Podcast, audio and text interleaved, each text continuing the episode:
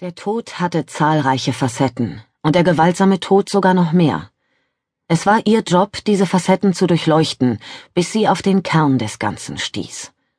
Heute Abend allerdings hatte Lieutenant Eve Dallas von der New Yorker Polizei Dienstausweis, Dienstwaffe sowie Handy in einem eleganten kleinen Seidentäschchen, das sie als lächerlich frivol und äußerst unpraktisch empfand, versteckt. Statt wie gewohnt in Lederjacke, Hemd und Jeans war ihr langer, schlanker Körper in ein weich schimmerndes, aprikofarbenes, im Rücken geradezu dramatisch tief ausgeschnittenes Abendkleid gehüllt. Einzig ihre braunen Augen wiesen sie auch weiterhin als Polizistin aus. Sie sah sich in dem eleganten Ballsaal um, ließ den Blick über die Gäste wandern und dachte dabei über die von ihrem Mann getroffenen Sicherheitsvorkehrungen nach. Nur geladene Gäste fanden heute Abend Einlass, und das Siegel auf den Einladungen wurde an den Eingangstüren sorgfältig geprüft. Vorsicht war dringend geboten, denn es wurden Schmuckstücke, Kunstwerke und Kleider mit einem geschätzten Gesamtwert von 578 Millionen Dollar im Ballsaal ausgestellt. Jedes dieser Stücke ruhte an einem Platz, an dem es besonders vorteilhaft zur Geltung kam und war durch ein auf Bewegung, Licht, Gewicht und Wärme eingestelltes individuelles Sensorfeld geschützt. Nun, Lieutenant? Die amüsierte Stimme mit dem melodiösen, leicht irischen Akzent lenkte ihren Blick zurück auf ihren Mann. Obgleich Rock natürlich nicht nur durch seine Stimme die Aufmerksamkeit fast aller Frauen automatisch auf sich zog. Er hatte sündhaft blaue Augen und ein Gesicht, das Gott an einem seiner besten Tage persönlich gemeißelt zu haben schien. Als er sie jetzt betrachtete, verzog er seinen dichter Mund, der ihrer Meinung nach einfach zum Anbeißen war, zu einem leichten Lächeln, zog eine dunkle Braue in die Höhe und strich mit seinen langen Fingern besitzergreifend über ihren nackten Arm. Seit fast einem Jahr waren sie beide Mann und Frau, doch wenn er sie so beiläufig und gleichzeitig intim berührte, fing ihr Puls noch genauso an zu rasen wie am allerersten Tag. Nette Feier, meinte sie, und sein Lächeln dehnte sich zu einem umwerfenden Grinsen aus. Ja, nicht wahr? Die Hand auf ihrem Arm sah er sich zufrieden um. Bist du mit den von uns getroffenen Sicherheitsvorkehrungen zufrieden? fragte er sie lächelnd.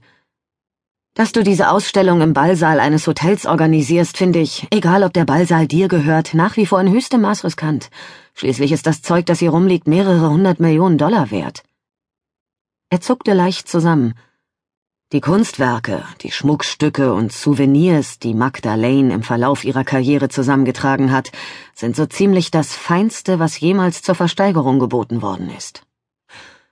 Während er sich nun selbst aufmerksam im Ballsaal umschaute, hatte er dabei den gleichen kühlen, durchdringenden Blick wie seine Frau, obwohl er alles andere als ein Polizist war.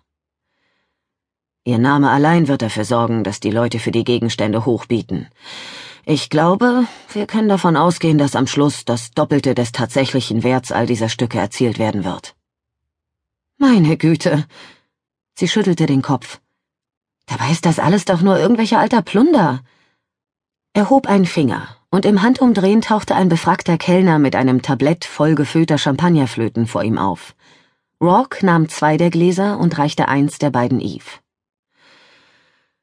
Falls du damit fertig bist, die von mir getroffenen Sicherheitsvorkehrungen zu prüfen, könntest du dich jetzt eventuell schlichtweg amüsieren. Sie nahm einen kräftigen Schluck aus ihrem Glas. Wem wirfst du mich zum Fraß vor? Ich denke, wir sollten mit der Hauptperson beginnen. Lass mich dir Magda vorstellen. Sie wird dir gefallen. Eine Schauspielerin, grummelte Eve erbost. Sie ist eine Legende. Sie ist seit 50 Jahren im Geschäft und hat jeden neuen Trend, jeden neuen Stil, jede Veränderung in ihrem Metier nicht nur schadlos überstanden, sondern positiv genutzt. Eve erkannte die Schauspielerin sofort. Magda Lane war nicht zu übersehen.